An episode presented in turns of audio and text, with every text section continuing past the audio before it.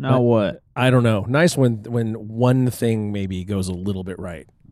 I've not had a lot of that lately myself, personally. There's nothing. So the second most annoying thing in the world is tech issues. Yeah. The first annoying thing is tech issues in front of people.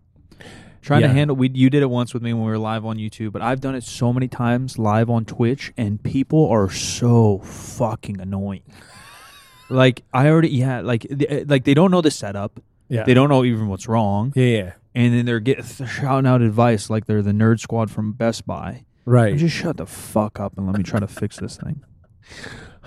Yeah. Well, I spent a reasonable amount of time the other day rewiring the cameras so that instead of long HDMI cables, I could use even longer Cat6 cables and everything would work. Yeah. And everything had been working and testing it every couple of days, you know, even though we're not actually producing anything, you know, working on new setups and whatever. And today, two of them were like, meh, we're not interested in your program. Can you imagine trying to send a rocket to the moon? No, I have no idea how they did it. And I understand. Well, they didn't. Let's get that out there. So they haven't. They totally did. It totally happened. But you can do it in a much less complicated way than we would approach it now. That's the thing.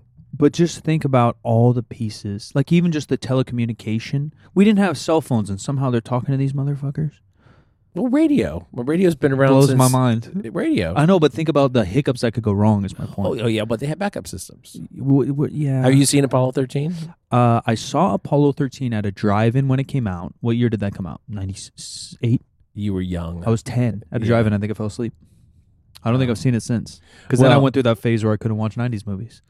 Well, it's... It blows up? There's an explosion. Yeah. The Apollo 11 made it? 11 was the first one that made it, yeah. Apollo Creed dies. In Rocky 3? Four. Our three? Apollo batting average is not good. Help me. Help me, Spock. Apollo 13. Four. The Russians. Oh, maybe that's 3. No, Mr. T's 3. What's 5? The kid? Oh. The blonde kid? Oh, the one that died of AIDS? Oh, in real life? Yeah. I don't know. Yeah, probably. Tommy. Oh, yeah, the real boxer. Something, yeah. I think that's 5. Because I misspoke once on a YouTube video saying I'm doing, like, Russian training in Rocky 5 and just got shredded. I misspoke once on a live take. Yeah, I hate that when it happens. Apollo 13 was 1995. Oh, my God. I'm 7. Yeah. That's a pretty good memory. Yeah. I was talking to my mom. She was trying to talk about her first memory ever. I was like, how do you know it's like your first memory? And she was just kind of sitting back. I don't know how to do that. I have a memory, and I told her that she locked me in my room. She said she didn't. I was like, I was locked in my room. I was like 3. We were living in Seattle. I was 3. I remember that. That's all I remember, though. Locked in your room. Wonder why. 7 feels pretty young for a memory, though. Yeah, I can. Yeah. But I mean, I can remember back pretty far. But the memory is so weird because... Like, you can create a memory 100%. From a picture or from a story you're told or whatever, and it seems like you were there. Especially family stuff, right? Where, like, your parents are telling you stuff or your wife's telling you, like, yeah, don't you remember? And you're like, oh, not really, but now I do, I guess. I mean, probably my earliest memory is, like, I remember... I remember both of my dad's parents being alive, which is... interesting because his dad died when I was 3. Oh, yeah, that's real young. So I remember him, you know, very limited memories of him being alive. Like they had moved to Oklahoma, and they'd come out to visit. And so, like, I remember my parents going to pick them up somewhere, big airport or whatever. Yeah. So I remember that. And then I remember after my grandfather died and... So I was 3, I guess almost 4. Yeah, I feel so young. I don't even know. I'm probably in Seattle. Yeah, the only way I know is because we moved here when I was like 5 or 6. Yeah. That's the only way you know you're young, or the only way I know about going to the drive-in theater, because I know when that movie came out. The thing I remember about that, because when he died in Oklahoma, he died in an accident. He died he had a tractor rollover in a in a wetlands. Yeah, like a work accident. Yeah. Yikes. We drove back there for the funeral, and after the funeral, for whatever reason, the family decided to take a walk out into the field, and a lot of it was wet. It was in the spring, and there were water moccasins in the water, so like poisonous snakes in the water. And I remember being so freaked out about that. And so, I hate snakes now. I know, like my whole life, I hated snakes. Snakes are creepy. A water snake? Fuck you. Yeah, fuck you. That's an awful. Like I can't even watch the shows like that. Like what's his name? Fuck, he got stung by a stingray. Steve Irwin, Crocodile Hunter. Yeah, Steve Irwin. I can't even watch that. Yeah, Crocodile. Yeah, I can't even watch that. That freaks me out too. I can understand that would bother me too. Yeah. Yeah. I mean, I have watched that show. Yeah, I like the show when he's fucking with other animals, not when he's messing with snakes. Yeah, I'll pass. And apparently, you should have avoided the Ray. His daughter's dumb famous. I just found her on my Discovery page randomly. Oh yeah, so is his son. His son is like a fucking spitting image of him. Yeah, she's got like 3 million followers on Instagram or something crazy. What? Yeah, she's doing the same stuff, running the zoo and doing shows and stuff. It's cool. That's something I do want to do. The Australian Zoo. Oh, you want to go visit it? Yeah. No, yeah, I don't want to run a zoo. Nope. Ah, that'd be cool too. But yeah, the Australian. Matt Damon made a bad movie about that. The Australian Zoo seems cool. Yeah. Yeah. Well, have you ever been to the one up in Folsom here? Yeah. That one's cool. It's like sort of found animals. It's tiny, but really cool. Yeah. Not like a zoo. Not like a we're actively looking for animals. It's, they're for sure conservation. Right. One secret zoo that I visited, that the world probably doesn't know, is the Columbus, Ohio Zoo. Is the dopest zoo in America. Really? Who's our American Steve Irwin? The survival guy? No. Not. He's been on like Letterman and stuff. He's literally like our version of that dude. Jack Hanna. Okay. I would not have pulled that one out. You know Jack Hanna though, now that I say it? Yeah. Jack Hanna was born in Columbus. Okay. And so he built the zoo there. And it's fucking sick. I went, I don't know, 3-4 years ago, shout out my boy Bretsky. I did a Reebok seminar out there, and we had a couple days to burn. Like, what do we do? And we just Googled. Like, Columbus is cool. It's actually kind of a cool city. Ohio always gets shit on, but Columbus is pretty cool. You've been, obviously. Like, even the downtown's starting to get cool and stuff. Like, probably even from the years you started going to the Arnold to the last. Yeah. It's building up. Yeah. But so we're Googling things to do. You know, we did a Buckeyes game. We did all this stuff. And so then now they said they have this winter thing. So you go, and there's lights everywhere. You go at night. There's, like, hot chocolate. You're walking around. The animals are all creeping out. It's really sick. And it's just big. And it's separated by continents. And I guess maybe other zoos do that, too. Maybe that's not so unique. But they're like, each continent there feels like its own zoo. Okay. You know what I mean? Like, they're huge. It was really cool. I don't know when we're talking about animals, because you almost died to a water moccasin when you were a kid. I remember being on like either my dad or one of my uncle's shoulders. I don't have that very specific part of the memory, but I just remember there being a damn snake. Yeah, fuck. I remember that, and I remember that as we were driving back to California in, I want to say it was Albuquerque, New Mexico, or near in Mexico somewhere, a rock fell off of a truck that was hauling rocks. Yeah. Final Destination. And hit our windshield and just exploded. Like my dad and my uncle were in the front seat, and they literally ended up with like glass in their pockets because there was so much glass on their bodies. Yeah. This is before safety glass, I guess. Sure. Yeah. And even still, I'm old. Wow. Yeah, even still, if the rock's big enough, it'll fuck your shit up. Yeah, I mean, but safety glass usually kind of hangs together. Yeah. You know, semi crumbles. You know, I don't know. It's bad. Yeah, it's bad. I don't think I've ever done a drive that long. I don't know if I'd want to. I haven't done anything like that since I was, a kid, probably 6 or 7. Yeah, Grand Canyon, I've done. That's never been to the Grand Canyon. That's flown over it a bunch. Never been there. It's fine. It's a hole in the ground. Yeah. It's a giant hole in the ground. It's better viewed, actually, from an airplane. Sure. Yeah, the helicopter tour, if you're going the luxury Grand Canyon tour, is probably dope. Okay. Or if you hike way down in there. Yeah. Yeah, it's cool. Someone's going to, Mike, get out in nature, get out the video game. Shut the fuck up. It's cool. It's not, Is it a great wonder? Or what was it? Yeah, I think so. It's one of the 7 natural wonders of the world. Yeah, there's got to be something cooler than that. Yeah, probably so. I don't know what the 7 natural wonders of the world actually are. I did have that. I don't have a bucket list, but that was one thing I wanted to do. I was like, that'd be kind of cool to see all 7. And then what? There's 12 man-made or something, or is there 7 man-made? I don't know how many of those are actually left. Oh yeah. Was Notre Dame one? My way off. I don't know. The first time I learned about this. The Hanging Gardens of Babylon. Learned about that in a video game. Yeah. Fuck you, kids. Yeah, apparently that didn't really happen. It did not exist. Does it not exist still? No, it never existed. So it's a fake? Yep. All right, man. I give up. Yeah, my late father-in-law was a huge fan of the whole wonders of the ancient world. Yeah. Business, you know? And, the pyramids. He could just rattle them all off. Seven wonders of the ancient world. Yeah, there are 10 man-made wonders of the world. Okay. 10 man-made, 7 earth-made, alien-made, let's say. Parthenon. Okay. Easter Island. Taj Mahal, of which there were supposed to be 2. You ever hear that story? No. They were supposed to make a black one and a white one. Oh, well, maybe I did. Yeah. And so they only made the one. Ran out of funds. Yeah. Budgeting. Yeah, and I think the deal was like one was supposed to be for the wife and the other was for the husband. Like he didn't really want to spend that much time with her, so he wanted to make an entirely different house of her. The Colosseum. I've heard that's cool. I would really like to see the Colosseum. Yeah, I've heard a lot of Rome, but Italy, but never Rome. Yeah, I've heard a lot of people say it's cool. Rome, if you want to. The Angkor Wat, the temples in Vietnam. Okay. I don't know. This is in South America, and I can't pronounce it.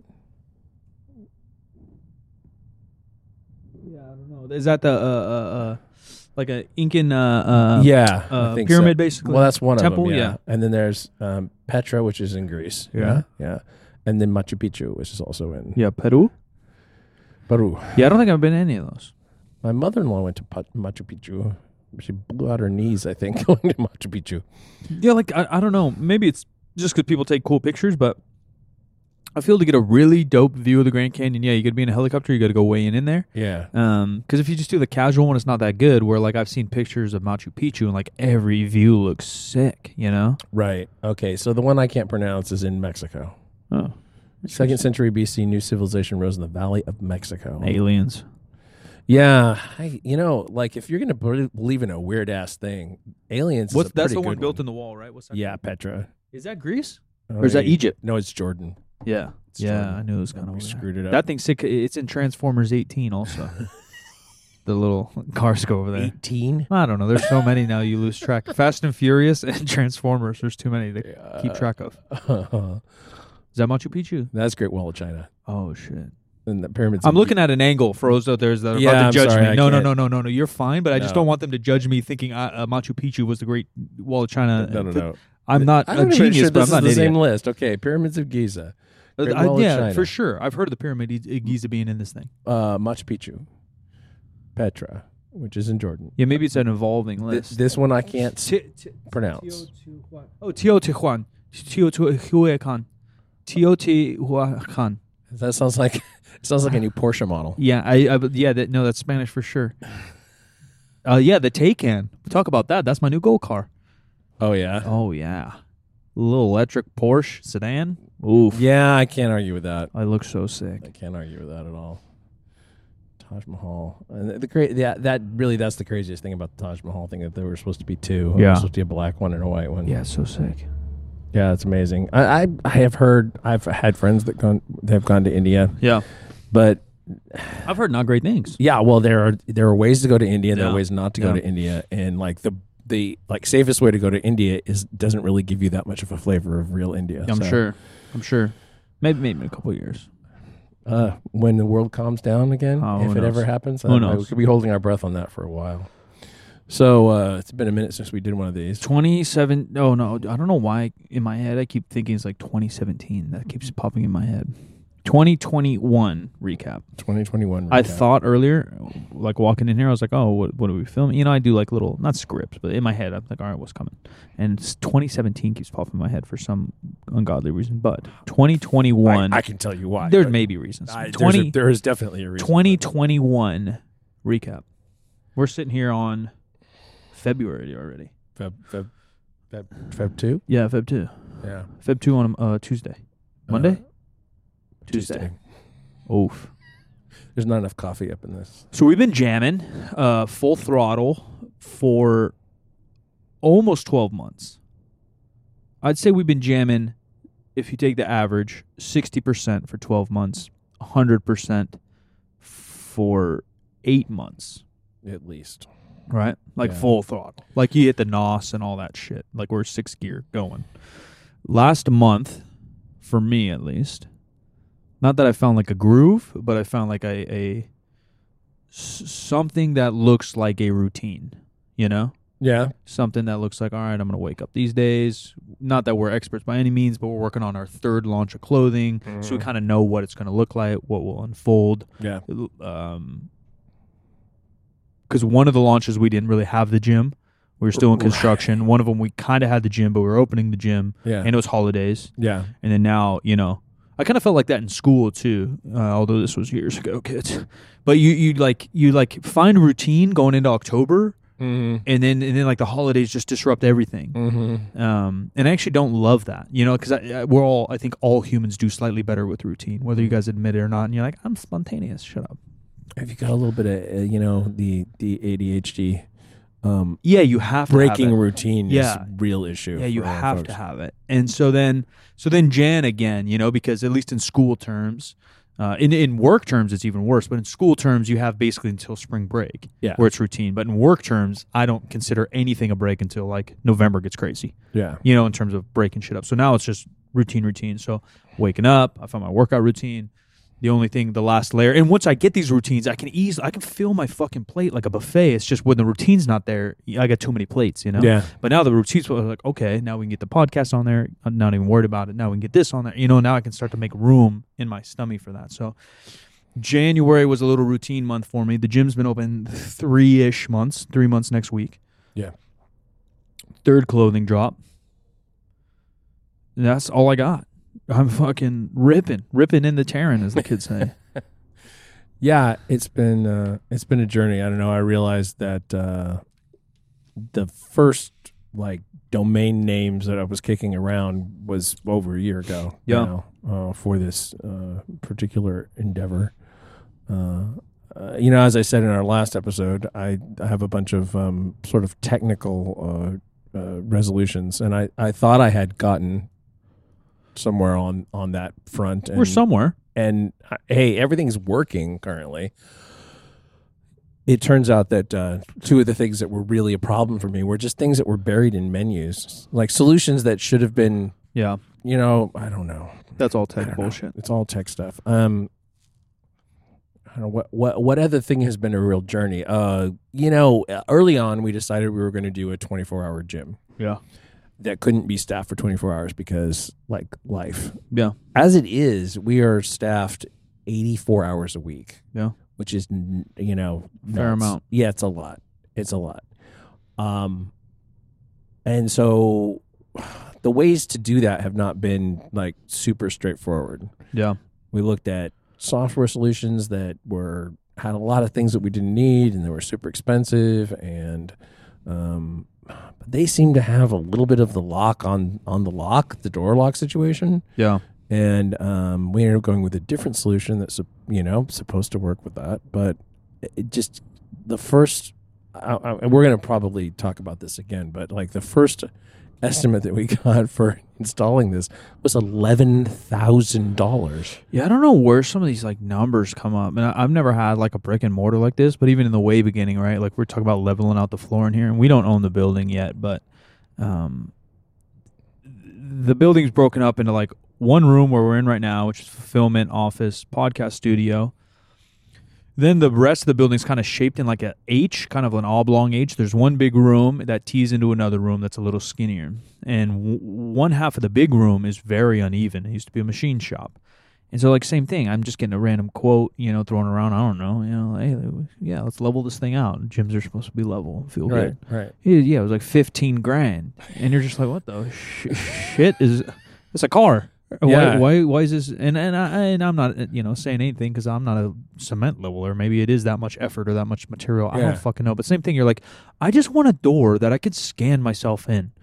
Oh, $12,000. Oh, okay. Fuck me. Like, why? Yeah. How are we not there? Yeah, I don't know. And like we were trying to use like vendors that our landlord uses and big commercial vendors. Yeah, exactly. And it's like, oh, good Lord. And I got turned on to, somebody else who basically has provided me a self-install kit. No. Is the way. Yeah, sounds kit. Like skeleton. Yeah. So so that turns out to be nearly $2,000, but it's cheaper, yeah. Right? And it meets our goals and whatever, except that I still have to figure out like the intricacies of. I don't know what that is. Oh, I know. Dropping weights. Yeah, lifting weights. Is that lifting weights? Yeah. What do you think it was? I thought it was Kyle throwing a ball against the wall. No, dude's doing clean and jerks out there. Okay, all right. Our gym is functioning. Yeah, that's what you guys are hearing. There's people up there. You're welcome. Here. Yeah. So, So I'm looking up yesterday the card reader that has to go on the door and figuring out how to get it on there and how to mount it and all this business. And I look it up, and I happen to see the price for that particular item if I were to buy it on Amazon. Yeah. It's $120 on Amazon for just the scanner, just the door scanner, right? I paid $350 to someone who's doing no labor for and it's me a commercial for that particular part. It's like a commercial part. We're not talking about Ring doorbell system. No. Because so that's one of the biggest things that still surprises me. It's not always the case because some little things we get this way, but like a business doesn't like a commercial. I don't know why I always thought like you'd get like better quality and like affordable pricing when you're a business. Yeah. You know, like you buy in bulk. It's really very much the opposite of that. Yeah, like or like I'll spend more, I get more. Uh-huh. But yeah, you spend more and get less. Yeah, yeah. Like even our security cams in here, like they're fine, but like. They're not the best. They're not the worst. We won't name names in case they want to sponsor us or who knows what. But they're not great. They're not bad. But they're home versions because we got I got one tiny quote for a commercial version. And again, and you're like $5,000. You're like, like, and they might not be that much better. Or we're trying to replace a door. We're doing the door scan. Like Ring kind of does that. Like how the fuck is it so crazy? Like I don't know. I can't. I just can't imagine then like. Now, and obviously, this is where people complain about where they live or whatever, and just not that many people bite the bullet and do these things. That's the truth, too, right? Mm-hmm. There's only a certain amount of business owners. There's a lot of employees in the world. Where, like, big operations. Shout out to my buddy, Shawley, too. Shawley tweeted, he's like, man, right as I think I'm getting a hold of this business thing, I've been doing it for so long, and he owns a couple companies in Naka and a couple other cool fitness brands out there. He's like, you never stop spending. I'm spending more than ever. He said, money goes. You know, and, like... I knew that too. Jim knows that. We've both been in business for a very long time, but like, yeah, on this scale, you're like, why is this? Like, why? Why does this shit door cost so much? Yeah, where that should be down to the basics. I kind of understand tech stuff, right? Mm-hmm. We get these cameras. We're like, all right, this camera's kind of expensive. Cameras are that new shit, but a fucking door. We've been making doors forever. Give me a good door for a cheap price. Yeah, you think that there'd be a little bit of economy of scale on doors at some point? I mean, something. Yeah, or floor. Same idea with the floor. And I know construction's a craft, and guys got to work hard to do. I get that. I'm not downplaying anyone's work or anyone's craft by any means. But I'm like, hey, just pour some cement, level that bitch out. $20,000, okay. Fuck. Yeah. Well, actually, another good example was the sound system because what was the quote? I forgot. I want to say it was about $15,000. Yeah, I was going to say 10 to 15. And then I just, and it, mostly because of the wiring, and we were going to try to do some cool stuff. But yeah, I got a really good one on my own research, and we paid $2,000 max. Yeah. And this thing bumps. Yeah. It's very, very good. Yeah. And me and Jim just on our basic audio knowledge, placed them in the right places, and you get a very even sound throughout the whole gym. Yeah. Yeah. And that's owning a business at the root of it all. I think that the story is that when you own a business, everybody pretty much has their like handout. Yeah. And they want your money. And the moment you say it's for business, they think, oh, well, you know, whatever you pay me is going to be some kind of write-off for you. Yeah. And that's... And while that is true, right, it's still money. It's still money. It's still, you know, it's cash flow is a thing. Yeah. And we're not saying this to bitch because Jim and I were talking off air earlier this morning about like people ask us a lot about business questions and like want to interview us and email us and Instagram questions or whatever. And I want to help as many people as I can, but like, sure, I'm an expert compared to someone who's never opened a business, but I'm no expert. Like, all we can tell you is our experience. Yeah, I've made money, yes, and I've helped multiple companies make some money, yes, but that doesn't mean like I can necessarily help you. I'd love to give advice, and maybe that's where we head into our next solo podcast where we're going to have Omar Esoff, the one and only, and Eric Helms on today for you guys to get entertained by. But maybe we do take some business stuff, because that's the last other question we kind of left off in the Lost Podcast, is where we're headed, where we're driving this ship. You guys are on the boat with us, the Santa Maria, and we don't know where we're going, but we're glad you guys are coming with us. What the format looks like, what the content looks like, it's us. It's always been us. And we still don't know. We still have no fucking clue. We know a lot of you are stuck at home and not living that fitness dream anymore, or you're training by yourself, or a lot of you have maybe rocked with us for 9 years, and so maybe you don't need us to talk about deadlifts. Maybe you just love to hear us bitch about never going to Machu Picchu. We don't know, but we're still gathering the info. We're glad you're here rocking with us. And yeah, maybe it takes a little bit of a turn. Maybe we try to gather in some business questions, and we just share our experiences with you. Again, we're no experts. I'm not Gary V, but I can maybe give you some of my experience and Jim's experience opening this bitch. And that's actually what we're going on Omar's podcast to talk about. Yeah. The other thing, too, is that we've made sort of one decision, and that is about once a month we're going to take a particular piece of media, TV show. What were the first two we can tease? You said... Fake Famous. Oh, yeah. So next week, if you have HBO, or if you have HBO Max, if you have some flavor of HBO... check out Fake Famous, and we may talk about Social Dilemma at the same time. I haven't watched it, but it'd be a good companion piece of this. I watched it. We're gonna break those down as they relate to the businesses we deal with. So basically, what we're gonna take is a piece of media, probably movie, TV, documentary type style, old, new, current, whatever. We're going to review it and hopefully have like an ongoing conversation with you guys about it. And so this latest one we haven't seen, it's not even out yet, has to do with like an experiment to get people social media famous and how to build a following and a living, kind of doing it the fake way. So sounds funny, sounds interesting. The other one we'll probably bounce into, because you got to start with the GOAT. So we're going to probably do Pumping Iron. For those that haven't seen it, check it out. You can probably find it anywhere now. If you haven't watched it in a long time, watch it again. Yeah, it is really, really good. I've never been a fan of Arnold's movies. There's not a movie that I'm like, yeah, fucking Arnold. He never got me into lifting. Like, none of that. I'm not that guy. But Pumping Iron, to see him, because he's pretty witty in it. He's younger, obviously, but he kind of has like a, as I'm looking at the poster, he kind of has like a Muhammad Ali confidence swag about him in it. And that's something that I love Vince Vaughn. Yeah, because his character is kind of like that. It's kind of like the cool guy, you know, and they're not cocky. Mm. Even though Muhammad Ali and Schwarzenegger, they do such a good job of being confident and funny without being like demeaning, dickhead, cocky. Right, and you can't really define that line. I can't say why they do that, but just watching them, you're never like, oh, that guy sucks. You know, you're always like, damn, that guy's kind of funny. You know, like, and Vince Vaughn's kind of that cool guy. And so that's probably when I became an Arnold fan, is age 19 watching Pumping Iron. Yeah. So we're gonna review that guy too, and maybe it's once a month, maybe it's more. If we can't get good guests, again, the whole idea was to build this sick studio to get a bunch of people in here to chat, because that's our favorite thing to do. Nobody goes anywhere anymore. Yeah, no one's traveling. So we're gonna figure all that out eventually. A podcast guest a week, or a month, excuse me. Me and Jim chatting a month or two, and then a review. That's where we're sitting right now, probably. Yep. All right. So we're going to break this one off right now, and when we resume, we will have Eric Helms and Mr. Omar Esoff with us. So we'll be back.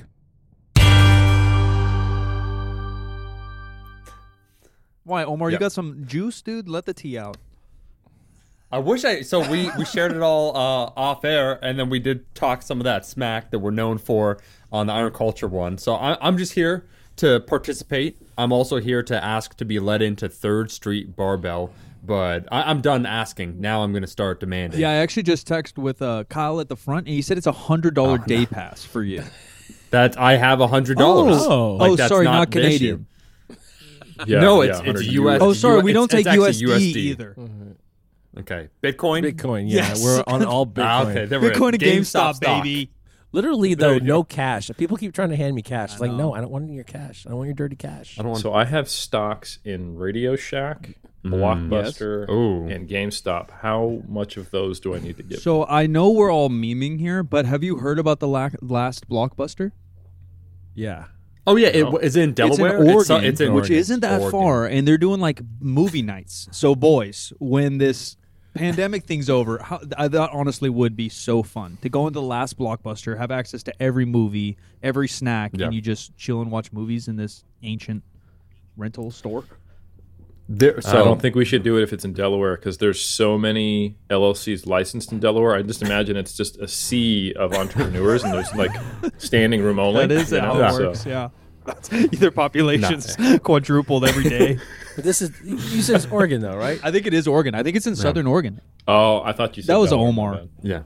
Yeah, I took a guess, Eric. I shot my shot. I was wrong. That was very Canadian of you. Pick a random state. Yeah. Delaware. Let's go. Because I remember it was a smaller, less populated, even though Oregon has, it's still million people. Yeah, but I think it's in the middle of nowhere, Oregon. I might be wrong, too. You know, I don't really know shit. Yeah, there's a documentary about it on YouTube. How crazy is that? We were talking about in your guys' podcast. Ladies and gentlemen, no introduction needed. Two of my favorite humans, not only in industry, who I always point to when people ask me who to follow, but as friends and human beings, honestly, two of my favorite people. The greatest compliment I could give, and I don't know if I could verbalize it as well, but is when you leave the company of someone and you feel like stronger mentally, more positive, more driven, more inspired, and that's something that I... Not to get too serious too early, but that's something I always feel talking to you guys and leaving you guys. We've been in a podcast lull. Our hours are nuts. Work's nuts. I like podcasting in person. As Omar knows, we spent billions of dollars traveling the world podcasting together. I lost a lot of money. I enjoy that way more. And so not only of our hours, and we built this studio, we want to podcast with people. So I just haven't been excited to podcast, but as soon as I got the message from you guys, I got a little flame under the booty and we got a little bit excited. So Omar Issoff, Eric Helms, Dr. Eric Helms of Iron Culture, two very accomplished folks in their industry. Again, no introduction needed. Thank you for coming. Thanks for hanging out. I was going somewhere with the state's Delaware Blockbuster, but I think my mom, we were talking off air. My mom was talking shit to me. Or she said she listened to my podcast, I think, but I don't think she does. Because then she was talking shit on some random podcast. She's like, these guys talked for 45 minutes, didn't introduce their guests. And I was like, fuck, I do that all the time. So now I'm like, all right, Mom, if Mom listens, I don't want her to think I'm a failure podcast. Hey, oh. That's our MO. Well, I'll just say that we're in the presence of good company, some might say. So we're thrilled to be here. And just to wrap a neat bow tie on the Blockbuster conversation, I do think there is that missing element in modernity with Netflix of the tactile, tangible experience of going to a place, having not that much knowledge on maybe the films other than what's selling it, the thumbnail, which would be the box art cover, and then reading the back and having a more limited selection and the idea that you have to make the trip there so there's even more intent rather than, I don't know if anyone can relate.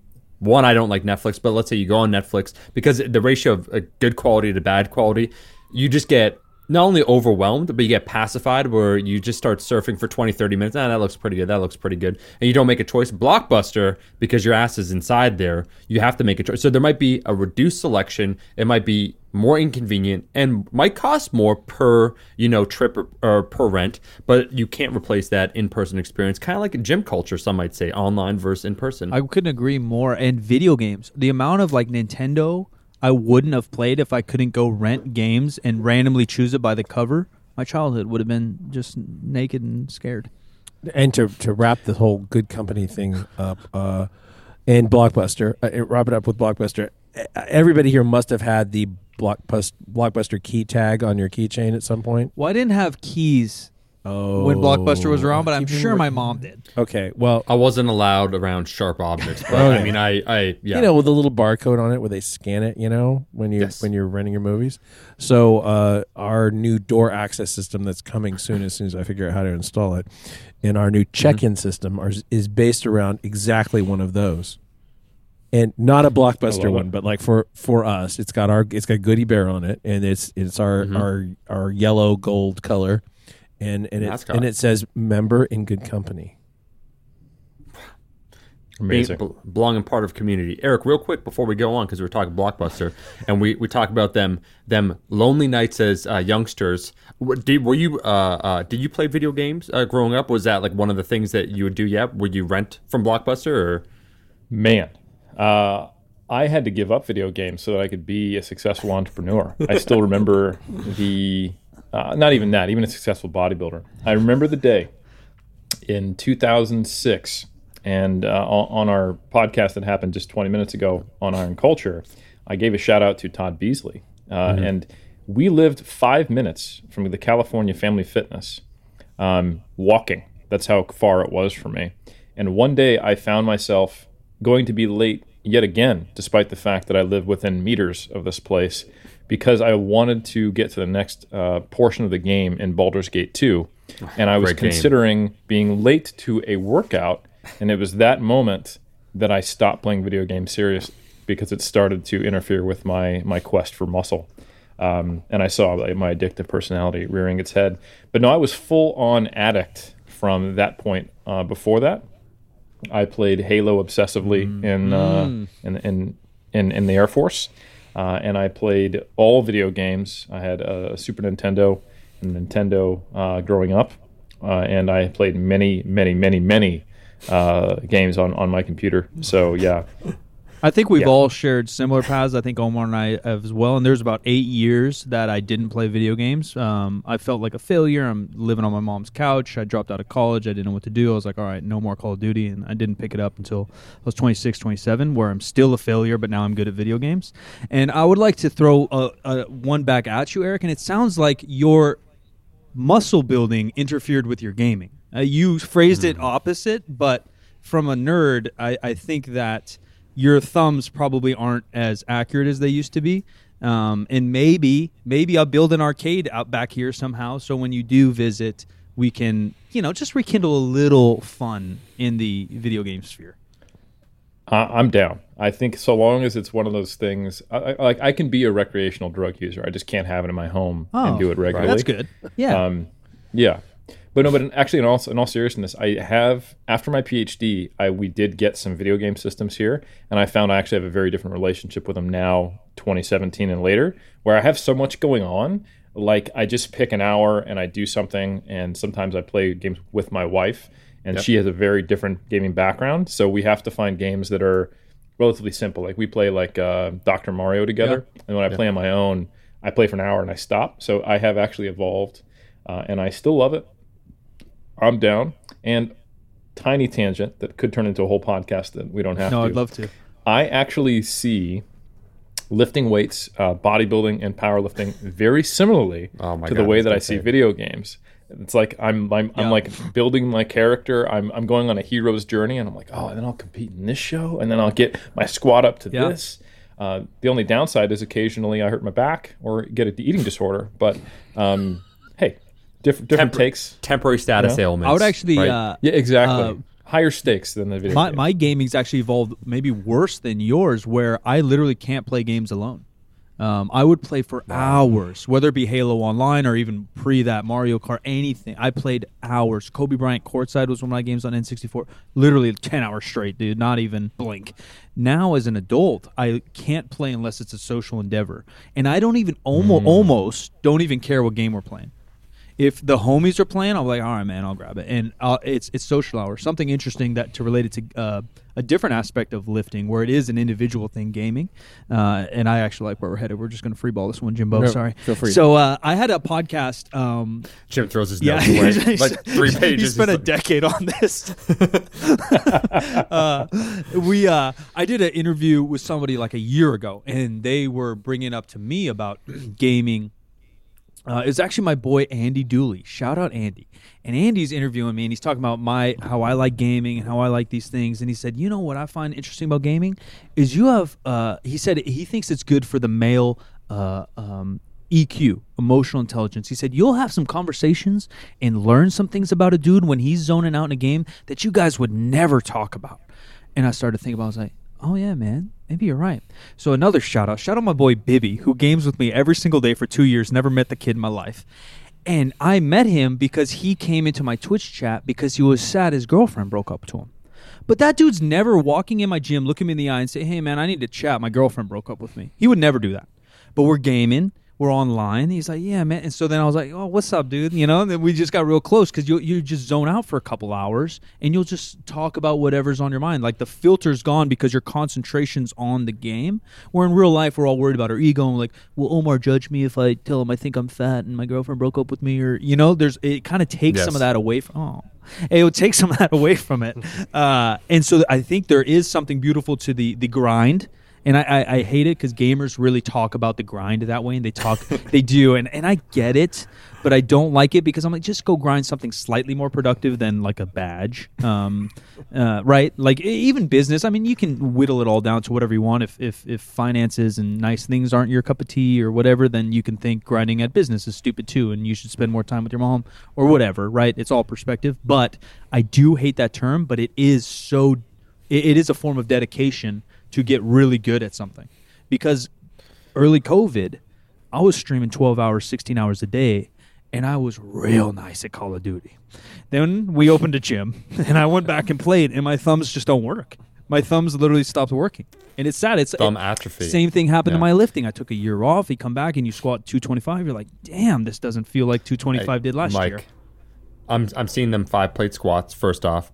I will say that one of the few times, because I'm actually not a social gamer. I like playing games by myself unless it's with my brother because I have that established rapport. So I focus like the narrative experience or whatever, being immersed. I almost get thrown out when there's other people involved because I'm trying to be completely immersed. But it's by your style of game too. It depends. It's very style of game dependent.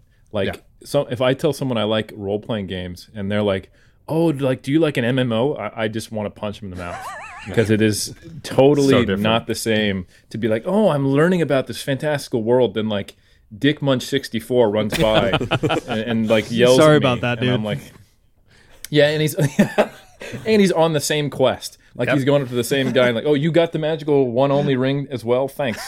I'm glad it respawned in your area. And I'm like, what is this? This is trash. Yeah. Mm-mm. Go ahead, Omar. Yeah, Eric, not even close to being the same thing.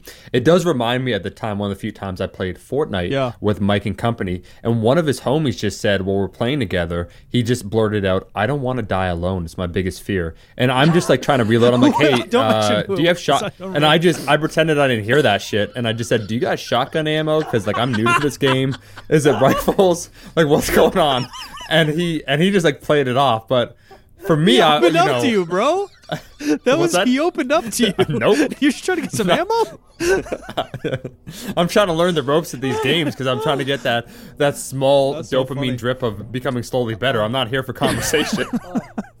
I think that it is so game dependent because I like the team sport aspect of it, where I think talking about an RPG, you're playing that for like a movie feel. You're feeling it. You're playing it for the story, the immersion. Where I'm playing it, to strategize with the boys, to feel like I'm in high school again playing basketball, living the yearbook. See, and the gym. And you know what's weird is I would actually put forth that the gym is kind of like that for me. Like when I train with you guys, when I go down, the idea of a squad or belonging to a team, that's the gym for me that oftentimes for gamers, they will use video games to take place of that. So the very real in-person, like, we're attacking this role, mutually, getting after our goals. Like Eric's preparing for his bodybuilding show. I found out on that day that I'm definitely not 12% body fat. It was somewhere at least 10% there. I'm like, shit's got to change. I'm like, we're part of the squad. Eric's like, but you're not competing. I'm like, but I'm there encouraging you. He said, but you don't need to be there. And I said, but that's the thing about bodybuilding. You don't do it alone. He said, actually, you do it alone. So it's in that way that it's a team building sport. Yeah. Supportive teammate. Well said. Thanks for that, Omar. That makes up for the story that we heard from Eric earlier that we did not include in the show. Dude, because I laughed my ass off at that, but that was just the primer. This was great. Sorry. Oh yeah. Omar's got the better ones. Yep. Yeah. Not ready for people opening up. I'm like, save that shit to yourself. Like this is not. You ain't paying me to be your therapist, kid. Pass me the shotgun. Eric knows. I'm joking, but Eric knows that. That's why when he said that is such a veteran move of being clearly a trainer that wants to help people, but you can't create that separation. And I've seen the owner Sean of the gym that I go to almost. When I say lose his mind, it's because he makes himself available, but there are no limits. So when he's in the gym, there'll be 8 people that boom immediately come up to him. Yeah. And so the trick of putting in, even if you can't have headphones plugged in for whatever reason, pretending you're busy if someone has social acuity, it's like, okay, this guy just wants to train. Like, let him go train, you know? How come my wife doesn't understand that? Because I can be walking through the house listening to something and I have AirPods in or whatever, and she starts talking to me like I can hear her, and I can't hear you. Like, you could talk she all day long. Soul. That's the short answer. Yeah, I don't hear anything that you're saying. I've made a non-rule for years with our training group that you're not allowed to wear headphones. Again, to kind of build in the team stuff. And if you want to go work out by yourself, like, that's fine, by all means. But if you're, like, training with me and you're spotting me and I'm loading plates for you, we're going to listen to the same music. And I'll let you choose the music. I don't care. I'm not that guy. Again, like the video game thing. I don't need to be, no, Omar, we're not going to Burger King. We're going to McDonald's. Like, is there chicken nuggies? I'll go. Okay, I'll figure it out. Right? So I don't care what music's on, but we're going to do this thing together. Because of the same thing, yeah, like people are kind of talking, they're kind of not talking.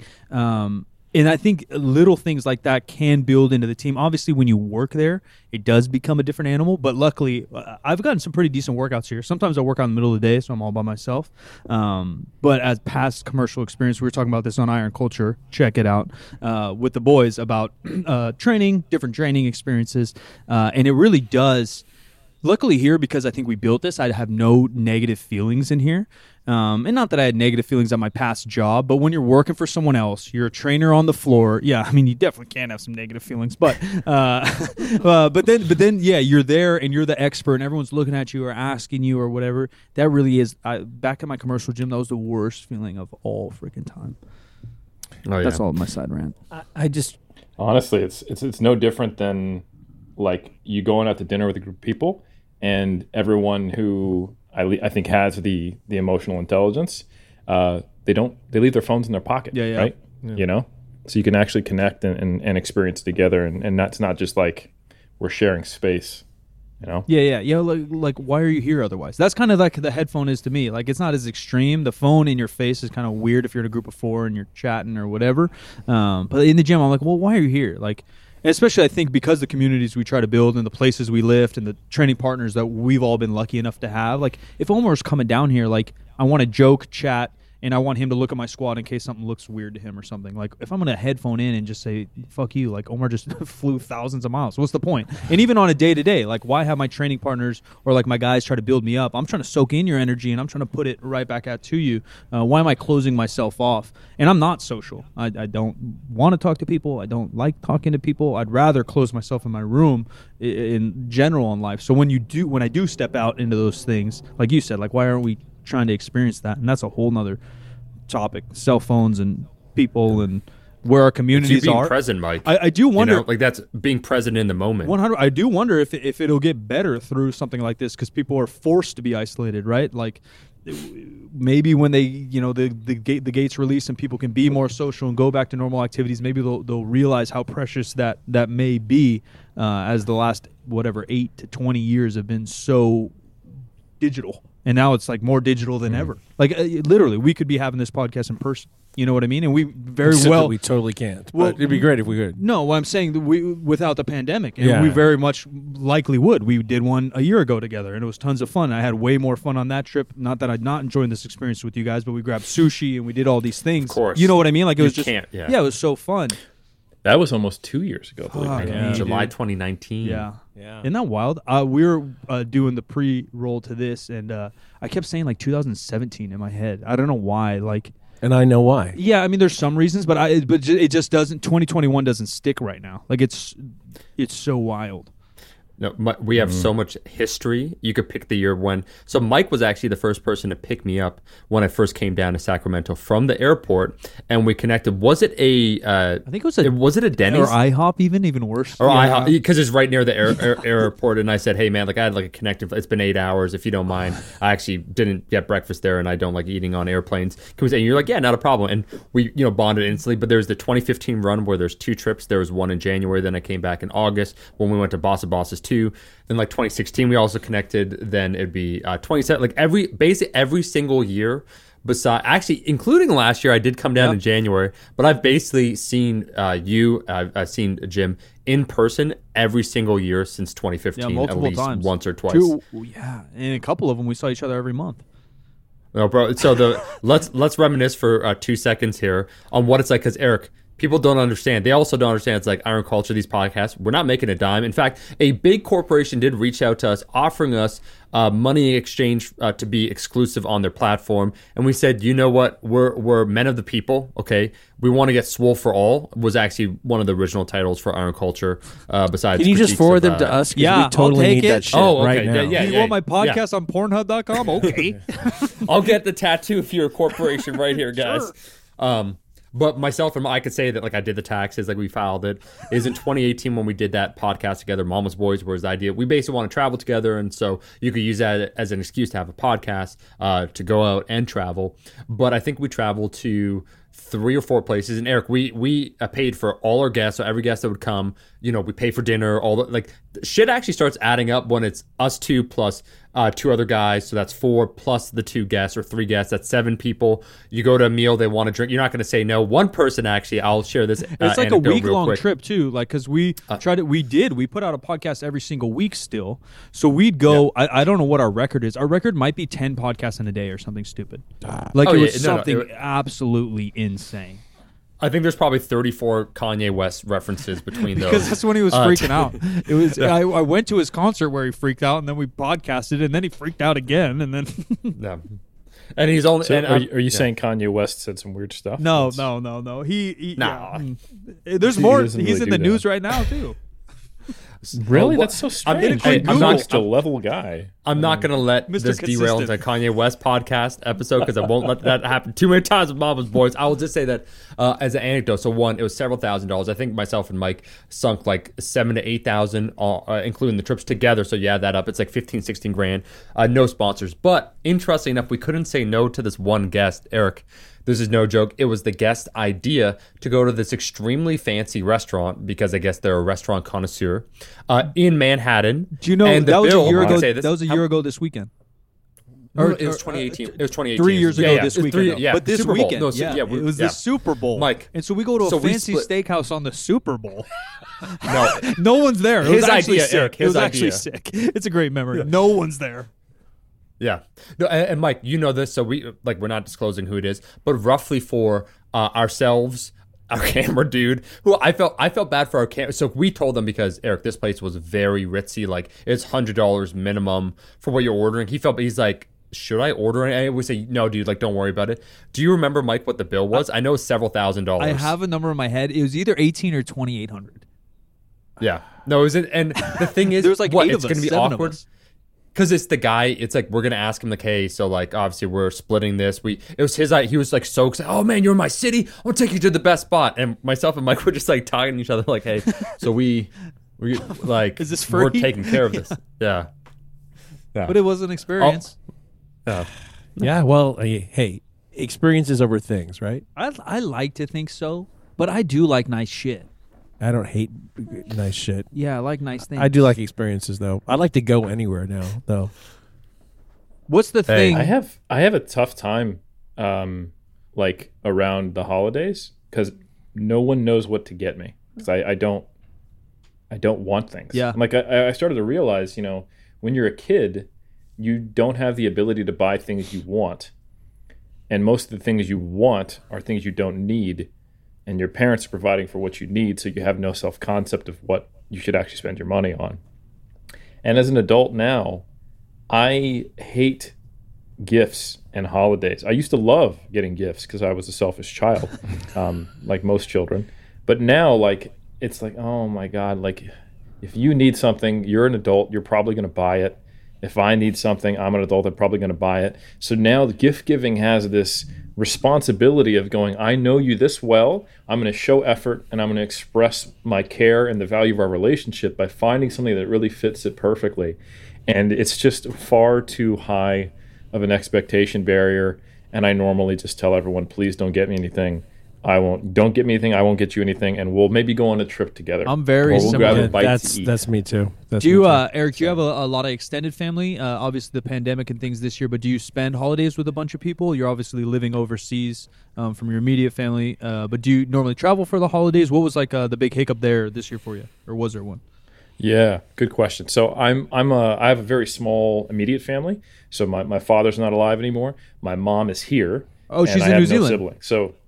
She is. Very cool. She came out here in 2019 before the pandemic, which I'm very grateful for because she's turning 71 this year.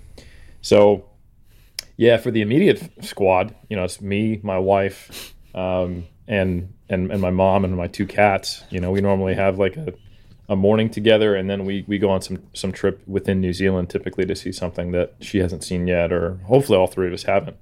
However, I would normally try to either have a family member from California, an extended family member or couple, come here, like my cousins or uncle or something like that, or we would go to Sacramento. And normally we would, you know, is those who listen to the Iron Culture, twin pairing. It's like a wine pairing, I would say, if we want to go with the expensive family restaurant. That podcast with this one. This is the steak. We're the wine. Oh, we're going to give you guys that. I talked about how I had a very tight relationship with my uncle in the greater Sacramento area. We would normally go spend the holidays with them, but that's something right now we couldn't do. Yeah. So all of 2020, I normally travel almost every month, at least once, to go speak somewhere or do something. And I traveled in January, February, and that was it. Or maybe March as well. But anyway, the pandemic hit right around like early March, and I was in Costa Rica. And it was... I know that sounds crazy, like you're traveling, but it was awareness of this was a big deal. So I got back and I haven't traveled since March outside of the country. And that was amazing for 6 months. And then I actually started to find like, oh, I overdid it before, which I've now learned through the pandemic. Like I'm much happier to travel less, but I do actually like to travel some, and I haven't seen my family except over Zoom. So that was the wrench in the gears for me. Yeah, that was going to be my next question is... Yeah, did you find out you were traveling too much and miss it or hate it? But somewhere in between, you think? Yeah, well, it started as the former, right? I was like, oh man, I didn't have to go to this event, this event. I've been home for 6 months. I'm making good gains, we're very fortunate here in New Zealand where we have it controlled within the community. So, like, I've competed in Highland Games competition, a powerlifting meet, and an Olympic weightlifting competition, and I've got a powerlifting meet coming up in April. You know, fingers crossed if things stay controlled in the community. So we're super, super fortunate. But I have found that, like, the reason why I started traveling was because it was awesome, you know. And I think you just get in the mix of it, and you do too much of something that you love, and it starts to devalue it.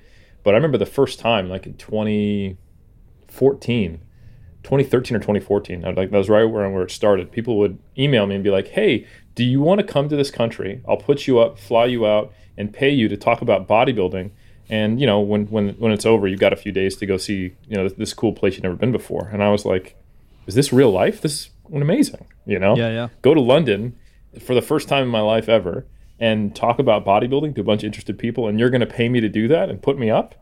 Yeah, absolutely. And then I just did it so much that I was never home, and I didn't get to train the way I wanted, and I'm jet lagged, et cetera, et cetera. So I think I thrive off it, but I think there's a limit to everything. Yeah. And I found I had probably built up for the last 6 years too much travel to where, man, I loved those first 6 to 7 months. And then I was kind of like, man, I wouldn't mind doing a little bit of traveling. Yeah. So it's helped me recalibrate probably what's the optimal dose response for me. Oh, Omar, similar thing. I think without putting words in your mouth, you're similar to me, but you have a smallish family, there, at least immediate family that you spend your holidays with. So you got to do that. I know. What about traveling and stuff like you? What's the biggest change in COVID for you? Have you been a little happier? You've been a little sadder? So not that I feel guilty. It's been great. Yeah. You know, I've been very fortunate. Fortunately, the home life is set up in such a way that all the things I want to do, if I want to watch some films, if I want to read, if I want to listen to music, if I want to play music, we have a backyard here, so you don't feel that you're trapped. You can walk around the neighborhood. In general, I am actually more of an introvert, and so I do enjoy a lot of that alone time. And so the recalibration, kind of what Eric was saying, is that I sometimes feel a need, a social obligation sometimes, on occasion. And now that that's removed, so there is a very rational explanation why I can't show up to things or why things are canceled. It takes the pressure off. So it's like, I'm just going to stay here. It's like, this is good. And so it actually has been amazing in a few different ways where it is a reset in terms of like a recalibration in terms of what you can and can't do.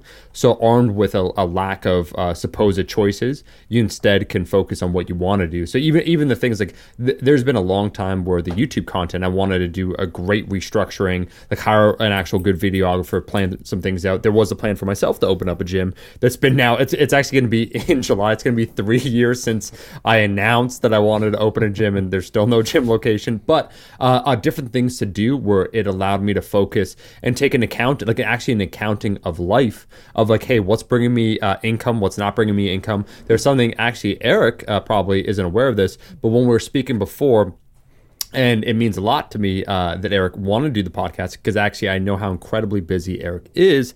And one of the things that he said when I asked, this is years ago, but I asked a question and he said, I think it was framed as such that what I think about is, would I be available a year from now as well as right now? Because you have to think, you're adding complexity to your overall day to day.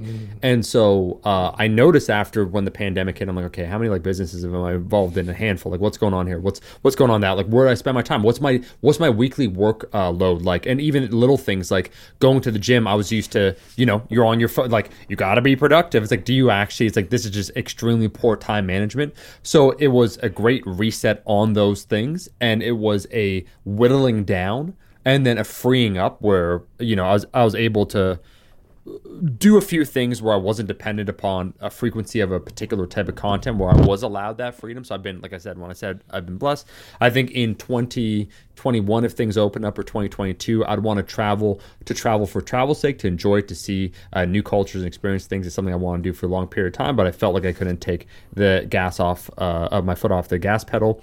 But then when I travel now too, it is nice to interact with people. And I always do like when I travel, and the people in particular, we're all blessed here in this opportunity where you could just say no. It's not like, oh, it's a work trip, I have to go here, I don't want to go here, I don't want to communicate with those people. I know exactly what that's like. So it's been very good, and I think we're in a little slice of heaven, so to speak, where I know many people, like businesses, brick and mortar businesses, where people, I know some people that open up, I know one person in particular that opened up their dream business like a few months prior, and you know, just how tough things are. So I have perspectives very important on these things.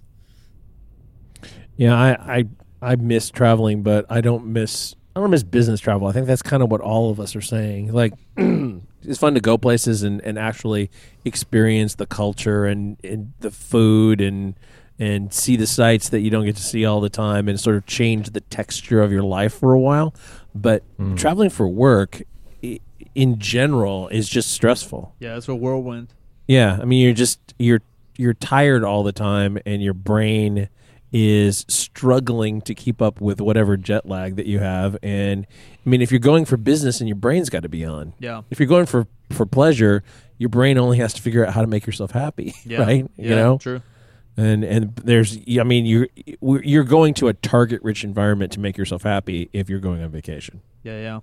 In my mind, at least. I'm locking myself. Well, thank you for having us on. Yeah. I just want to say that earlier when we started your show, actually before we started your show, and you guys came on screen, like my eyes dilated because it's been so long since I've seen you, and I love you guys both so much. And you're such a I don't want to just mirror exactly what Mike said, but such a, both of you are a positive force in this community, in the online fitness community, and have always been. Like, you guys don't have like blemishes. You never had to like repair your online image or anything like that. You've always just been good people, and just kind of let yourself be good people everywhere. I'm really glad Eric, he doesn't know about our OnlyFans, but All I got to say is it was a good move to change my name before I got into the fitness industry. There you go. Omar was saying something about human centipedes or something. Yeah, there was something about that earlier. Another great film reference, just if people want to look it up. I've never seen it. The term of 50% facts has been changed, and so it's probably going to change episode by episode, but for this one, we just talked about life, you guys, everything. Let's get 15 minutes on an actual fitness topic, if you boys don't mind. And I feel like it's an ever-changing topic and argument, and I feel like there's, and maybe Eric, you can start with the slight controversy that may be, turn the brain back on, the ever slight controversy that's still going on about maybe the stimuluses involved between, or that may differ between bodybuilding and powerlifting. I feel like, again, the wave of the evidence has kind of gone back and forth. And I think this is a great topic to talk to both of you because Omar is Mr. Athletic Aesthetic. And Eric, you compete heavily in both powerlifting and bodybuilding. And me and Jim do neither. So we're also neutral on these cases. I felt like for a while everyone's just like volume drives both. That's all we got to care about. Just volume. And now there may be some evidence. There may be some arguments on both sides. What are the arguments, and then maybe where do you sit? Yeah, so I think for the what are the arguments? This is an argument that's gone back far longer than the quote unquote evidence-based community has even existed, and it has always been a frustrating one to watch and take part in, because I think it rests almost on like a fundamental misunderstanding of like volume versus the actual mechanism that produces muscular adaptations. So, I mean, we could go back to the original HIIT, not high intensity interval training, but high intensity training, where the postulation is that, you know, pushing a muscle and creating an intensity based stress, which I think when you talk to the HIIT people, it's like going to failure. So effort, right? Effort is everything, and not effort in kind of like a broader look at the whole program, but effort like right now. Like those last few reps are what gets it done. And if you do a bunch of volume, that actually takes away from your ability. You know, it's kind of that whole idea of you can't be in first gear and go 120 miles per hour, right? So the fundamental tenet of S&C is that, you know, the more volume you do, that lessens your intensity and vice versa. And at some point that is basically true. Like if you think about exercise physiology, you can't run a 100-meter pace for a marathon, right? So, you know, the counter example to Menser is typically Arnold. That was kind of that era, and then we had the Dorian, which is a newer example. Anyone who's watched like Blood and Guts, he's actually asked questions about like what do you do if you plateau, and he says you have to find another way to add intensity. So that's eccentrics, forced reps, spotted reps, you know, pre-exhaust, and I think the problem here is that they're being pitted against each other. And this is something that people keep just misunderstanding. And it is like when people say volume is a primary driver, I say volume of what? You know? And ultimately go, whoa, well, you know, productive work. And it's like, okay, well then what's productive work? And then ultimately you come back to, well, it's sufficient effort. It is getting to a reasonable proximity to failure. So the entire premise of going, you know, volume versus load or intensity or proximity to failure is misplaced, in my opinion, because you can create situations where that difference is obvious. So for example, if you did 10 sets of 6 with 40% of your 1RM with 10 minutes rest between sets, for a trained person, that would probably do nothing except waste time, right? Yeah, easy. You're 20 reps from failure. You're essentially just moving strangely for no reason with a barbell loaded with like 5 pounds, right? So like that is a much higher volume than doing one set of an 8RM to as most you could do on one movement once per week. So in that example, I would be pretty confident in a trained lifter that they would get a better stimulus for growth or strength from doing that single 8RM once per week. But the volume, if you were to multiply sets times reps times load, would be a tiny fraction. So I think a better way of viewing it is that the effort, the intensity, the proximity to failure, and all the ways you want to define it, that is the causative factor. But if you do very little of it, or if there's not a progressive nature to it, then it is not going to be as effective as doing a higher volume of sufficient work. And I think that's really where the more interesting question lies is it better to emphasize the effort per set or the volume, and knowing that to do one or the other requires something to give? So if I want to take an approach where everything is to an 11 RPE, every set's to failure, We know that's going to cause a little more muscle damage per set. We know that's going to cause more fatigue. We know that's going to make it necessarily more difficult to do a lot of work in that workout and to do anything similar in subsequent workouts if they're in a close time proximity. It kind of takes like full body training off the table if with any sufficient kind of volume. You can really emphasize just the intensity and no volume, like going Bulgarian. Like all I do is a rep. Yeah. It's a really hard rep. It's the hardest rep, and I can do it tomorrow as well. But you'll notice that there are no systems that have followers that emphasize volume, intensity, and frequency. Mm. And then you have to ask yourself, why is that? They're broken. Because you, exactly, they died, right? You know, so then the question is, all right, well, in what situations, for what goals, for what people should I emphasize the difficulty per set more, or should I emphasize more volume? And I think the answer is that there's a time and a place for both. That's essentially what periodization is, right? You know, if we know that sufficient proximity to failure is required, but you don't need to go all the way to failure, but we know that volume has kind of a dose-response relationship, more so with hypertrophy, but to some degree for strength.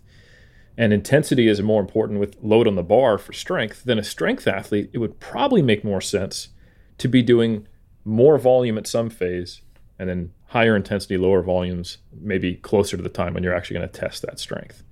And I think if you look at it from that perspective, the debate starts to get a little clearer.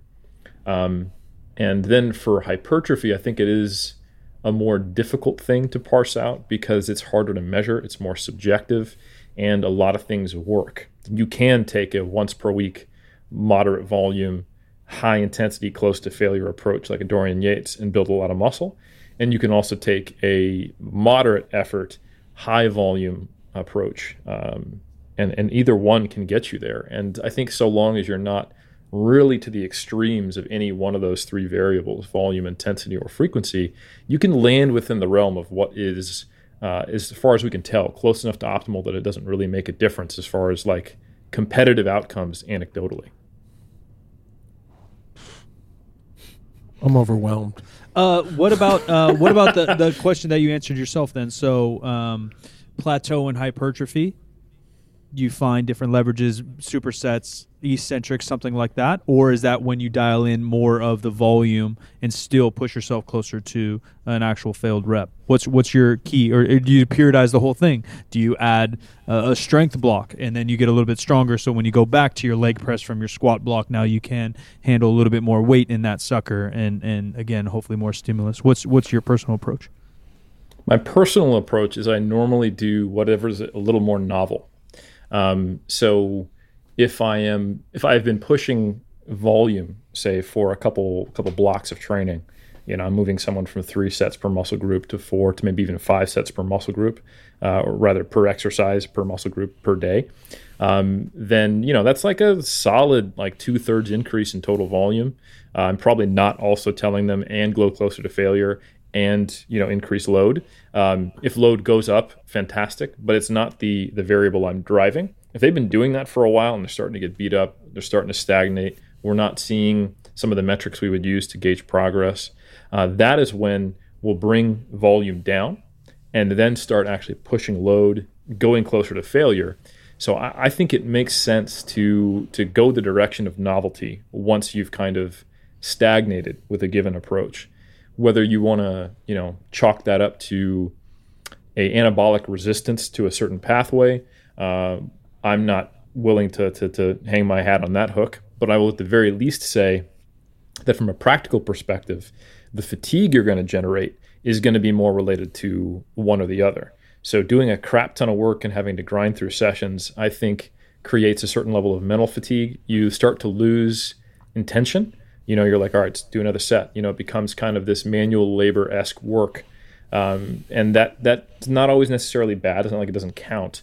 But I do think you don't bring the same level of intention to each set, which might mean less load than you actually need to do, fewer reps, not as good of a quote-unquote mind-muscle connection. And you can just get mentally fatigued and tired just because of the total work you're doing. And that's a different type of beat up that you get from doing, say, an intensity block of powerlifting training, where, you know, your hips is the topic of most conversations.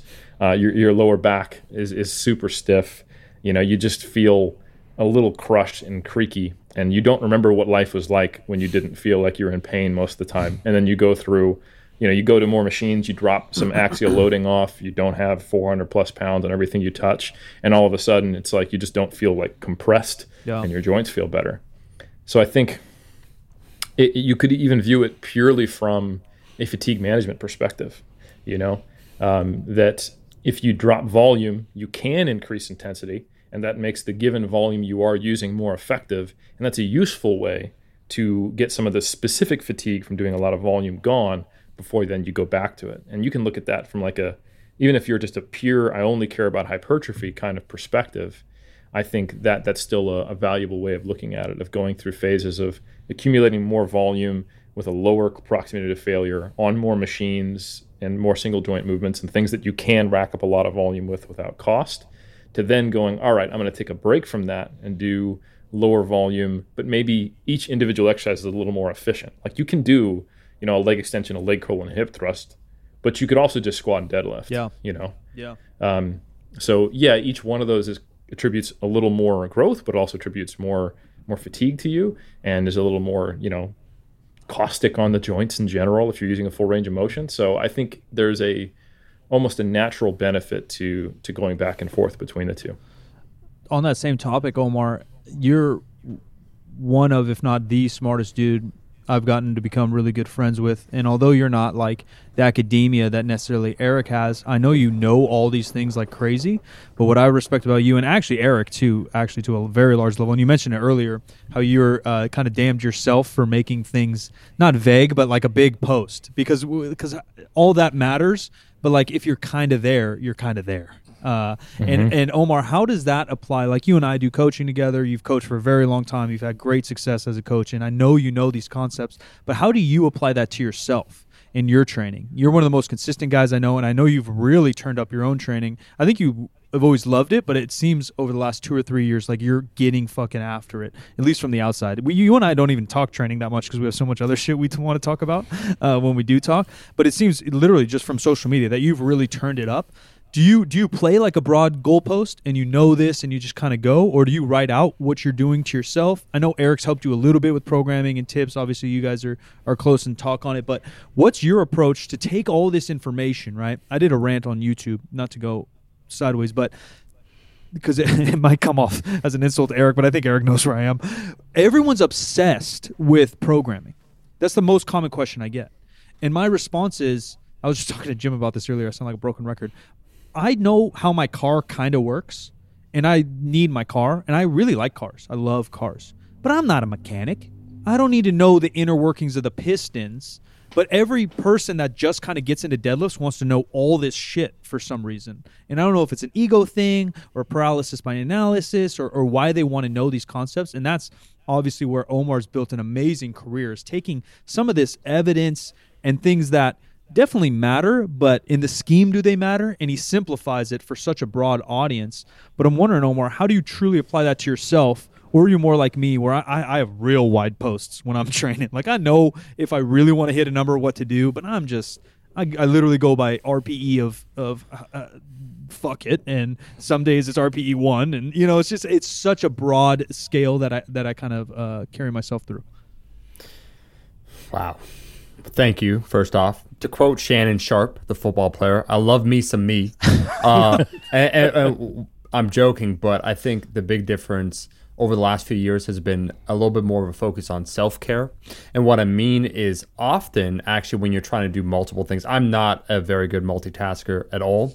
And it has been to grow channel. It has been to grow my businesses. It's been very, let's say, focused on my professional outcome, on my financial success, all those things that those of us that have come from places that, once again, there might be either a scarcity or an experience where it's like, you know what, the idea of having something a little bit more stable sounds appealing. You make sacrifices. So you're no longer the young whippersnapper at university where you could provide all that emotional effort. So you have that investment in yourself where you're just there on like a Friday night or whatnot, training at the gym. So you really can cut loose. And I'm someone that's very poor at self-care. So the idea that, hey, man, you should get, like, instead of practicing this music, you should get 8 hours of sleep tonight. Like, hey, instead of doing this, it's like, you know what, that work that you did right before you went to the gym, you probably should have fit in like an hour walk before you get to the gym, because as recently with Mike Zordos, where he was reviewing the cognitively demanding exercise tasks right before lifting, just as a small microcosm of what can occur. I was doing none of those. So it's like you go from, you know, yeah, I just did 8 hours. Yeah, I got off from the CRA or like the tax person. It's like, all right, I'm here to lift. And you make these tiny compromises because you put yourself on the back burner because there are these larger goals. And that was once I experienced, I'd say after 2013, the channel was growing and all those things.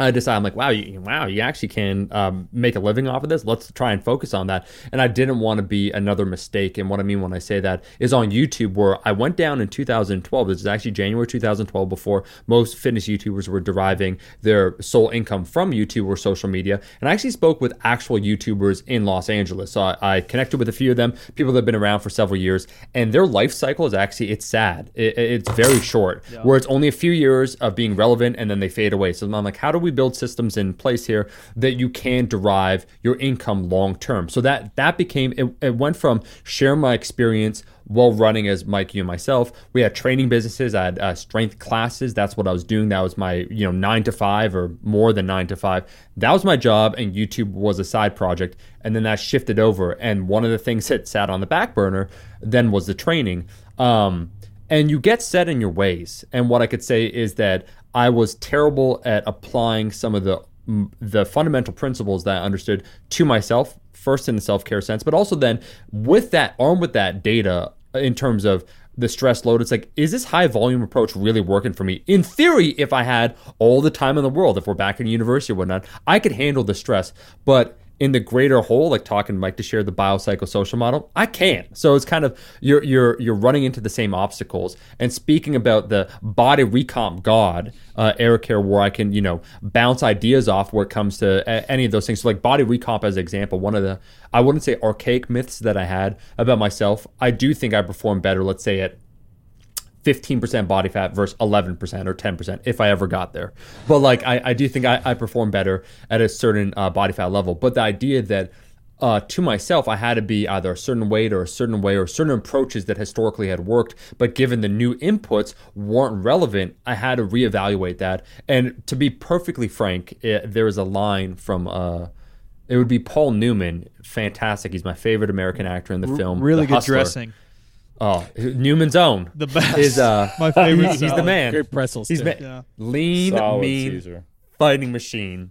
And he said in The Hustler, when he's down and out, so he's a pool shark, and he's down and out, and these guys challenge him, and they basically want to con him, and they don't know who he is. And they sense basically prey. They're predators sensing prey because he's down on his luck. And he said, I don't, and they say something to him. And the line he says, I'm not going to try and say it like Paul Newman, but he says, I don't rattle, kid, but just for that, I'm going to beat you flat. And what I mean when I say that is that it came to a point where it's like, I really love training and I love making progress. When I joked, I love me some meat, let me allocate that time, because there was the time, if we take a look at the track record, when I apply myself, like the Delph PR from 2012, it's like magical shit happens. When I, am able to block it off, make sure I manage life stress, progress happens. So recently, that's why back in 2019, it was the last point to reframe things and learn, where I started doing the high. So at first I was like, all right, it's me time, but stress is still going to be high. Did a high volume squat program that the numbers were shooting up. Mike, you were there in Los Angeles when I did 4 or 5 for 12 at like an RPE 8. Definitely had like 1-2 reps in the tank, just like crushing it. About to ride a peaking wave to be like, all right, let's start translating this to actual single rep max performance. I did 495 as basically just the daily single, which eventually became like the PR at the time because I never came back. But from all the, I just throwing all this junk at my body, not being able to recover, oops, I ran into some issues. And that's when I had the come to Jesus moment with Eric, where I spoke, where it's like, oh man, like I'm banged up once again. Was it avoidable? Definitely. Was I doing my best approach for myself? I was doing what historically had worked and I respond well to, but I'm not in that situation, right? I'm not 20 years old anymore. So it's old habits or old systems. And what's happened recently, like some of the things that myself and Eric talk about, just in general, the concept is what's basically, it's almost the exact opposite. What's the bare minimum I can do, or what's the minimum amount to make considerable progress? So let's not confuse it. The minimal amount to be mediocre or to make a moderate amount of progress. What's the minimal amount that I can make tangible, real, long-term progress? Because let's just take a quick example, and I'll be done after this. But 2019, so I went from starting, I had some lower back issues, whatnot. I started squatting, and I did 315 for 5x5, and it was like crushing me on week one. By week 12, I'd squatted 495, and on week like 9, I did 405 for 12, right? Because strength came back, all that stuff. But from that insane amount of volume, and I can outline it, it's too much, not recommended, there's a reason why it happened. My time away from the barbell was as such that I basically needed a year of troubleshooting. I leaned down a little bit, all that stuff, found my headspace before I could even get back to squatting again. So 12 weeks of tangible progress, like we did it, boys, to a year away. So really it's 16 months for 12 weeks of progress. That's not sustainable. So I think when we talk about sustainability now or some of these things, there's that hunger for myself to try and not only prove to myself, but also just to show that the investment's worthwhile, because there is that exhilaration then when you hit a PR that I think few things can match. And I know that potential is still there. We spoke about this, that there's a time and place where all of us will hit our last PR. And I truly, not trying to be overly optimistic, that ain't me. It's not there. I don't think the last PR is there. So I think there's still some gas in the tank left. So that's what it was. Is that the current goal then? Strength right now? Yeah. So luckily, my boy Joffrey Nipples, speaking about not filming while training, we're just getting after it in the Kiwi Palace. There are some things. Also, there's technically a stay-at-home order here in Toronto, so you're not supposed to leave your house. We won't tell anybody. Don't tell the several thousand people listening. But not recording most of the stuff, not broadcasting anywhere, just doing it for me. And of course, when I hit the PR, so there was a PR that I haven't posted anywhere yet. But when this stuff happens, it's oftentimes as an influencer, not that you use these things as proof, but people basically, if you read comments, Eric, you've seen this, Mike, you've seen this on social media. It's like, I'll post me starting back squatting, and it's like 4 or 5 for a single. It's like, but you did 500 pounds. Like, why are you so weak right now? And so they almost can't have that perspective of the journey. So showing as a small, once again, microcosm, my own training and some of the principles that are used is like, this is, keep in mind, this is actually junk. Whether or not I have success is not the greatest indicator of what I'm saying, what I'm espousing, if it's true or not. But unfortunately with social media, that is an element. So the best thing I've been able to do this past year, Mike, has basically been able to shut the camera off.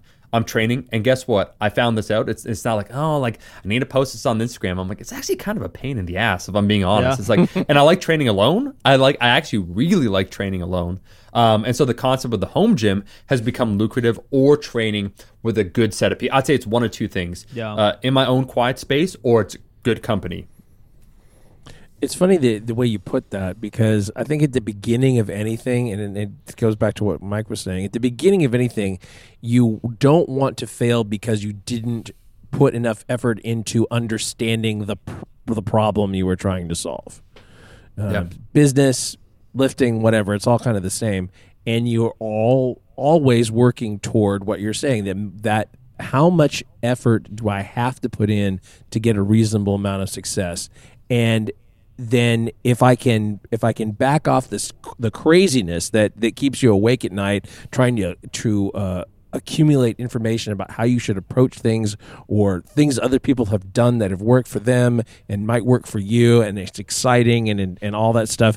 When you run out of that energy, you have to find the balance between how much effort you can put into something and what you're going to get out of it. I mean, we've all been doing this for so long, and we've all been through that cycle multiple times.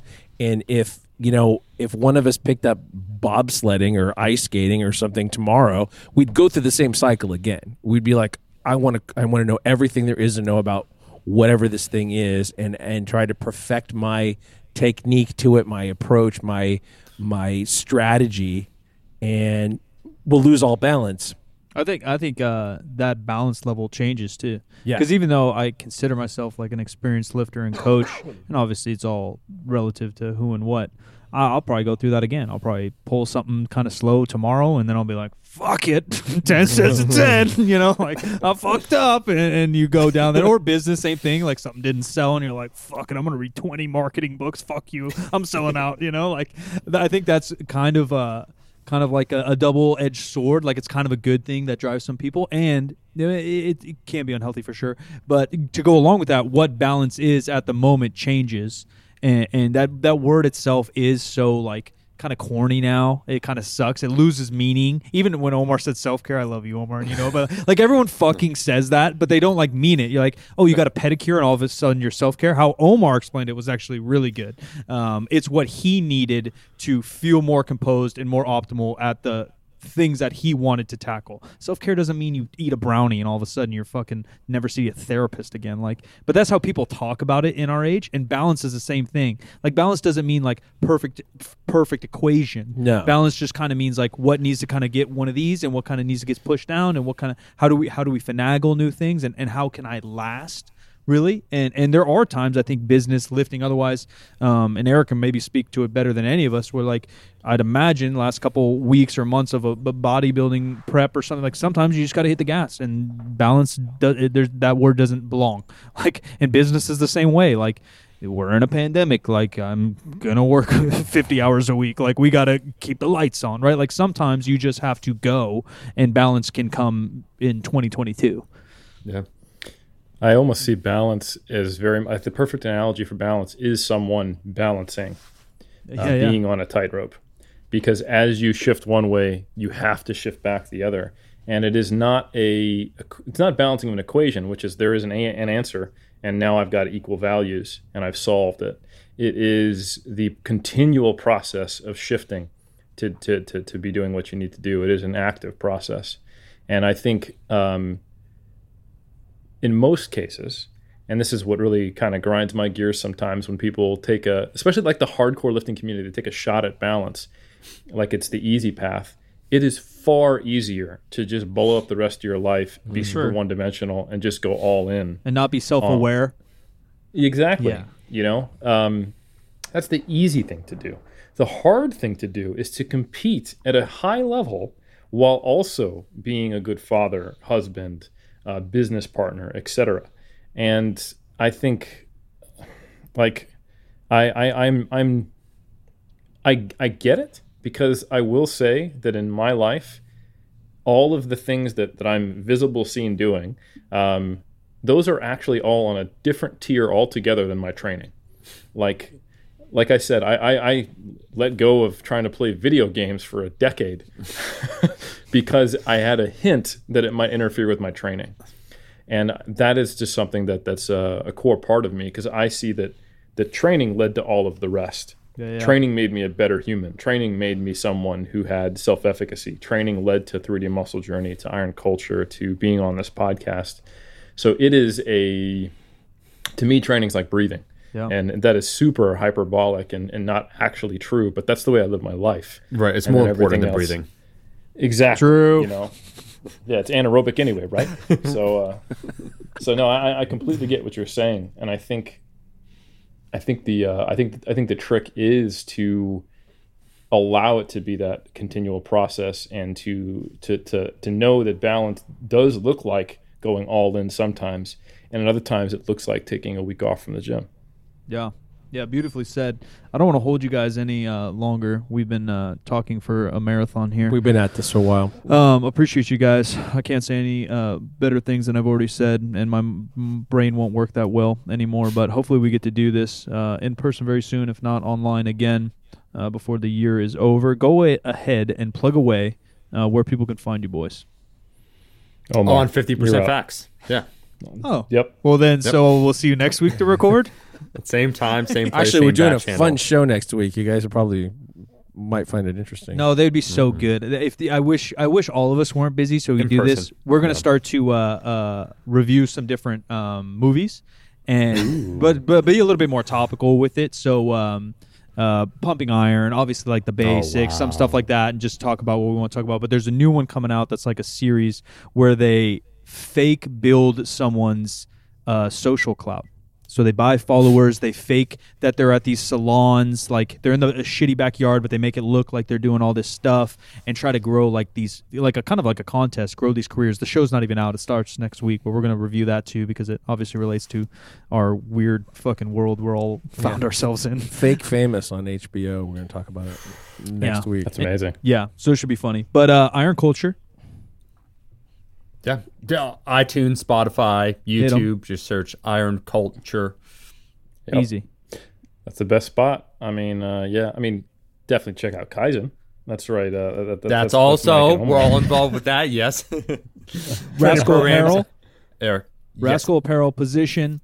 3D Muscle Journey, Mass Monthly Application, Strength Sports. If you're interested in reading the research reviews by Eric and company. Elemental Formulations, where Omar and Ben Esgrove have launched a new supplement company. That's fantastic. Eric's part of the scientific advisory board. And, of course, if you want to get personally coached by Eric, I'm going to give you the response he gave me. You're not ready for it, kid. So that's off the table. Yeah, I will say, too, that you know, I do the post-production along with a partner on Lane's podcast. Oh, and nice. He Eric mentions you probably every episode. At least once. I don't know why, but he does. Yeah, it's almost like Eric has been instrumental for the industry and kind of has really been one of the leaders, you know. It feels that way. He's the underbelly, what we like to call, of the fitness industry. I am the pot belly. No, so that's me. All right. Man. Ladies and gentlemen, please give us a rating review. We will be banging out podcasts every Wednesday now. We're back in the flow. Third Street Barbell on Instagram. It's on the mic with 2Ks everywhere you want to find me. Thank you. I am at the Jim McD on all the social media. This podcast is 50% facts, where percent is a word and 50 is just numbers. And the gym is Third Street Barbell with a 3. And we on Instagram, on Twitter, we are Good Company 3SB. And so it's not Turd Street Barbell because I've been spelling it wrong. No, turd. T-U-R. It's also not Thirst Street Barbell, but it sometimes thirsty. Seems that way. Thank you guys so much. Thanks, boys. Before we get into another tangent, I'll just let you go because we'll probably just talk forever. I don't even know what hour it is where the heck you live, Eric. It might be 2 in the morning for all I know. No, it's 1:18 p.m. We're solid. What the heck's 1:18, dude? In the afternoon? Yeah. Oh, and, really? By the way, it is Wednesday.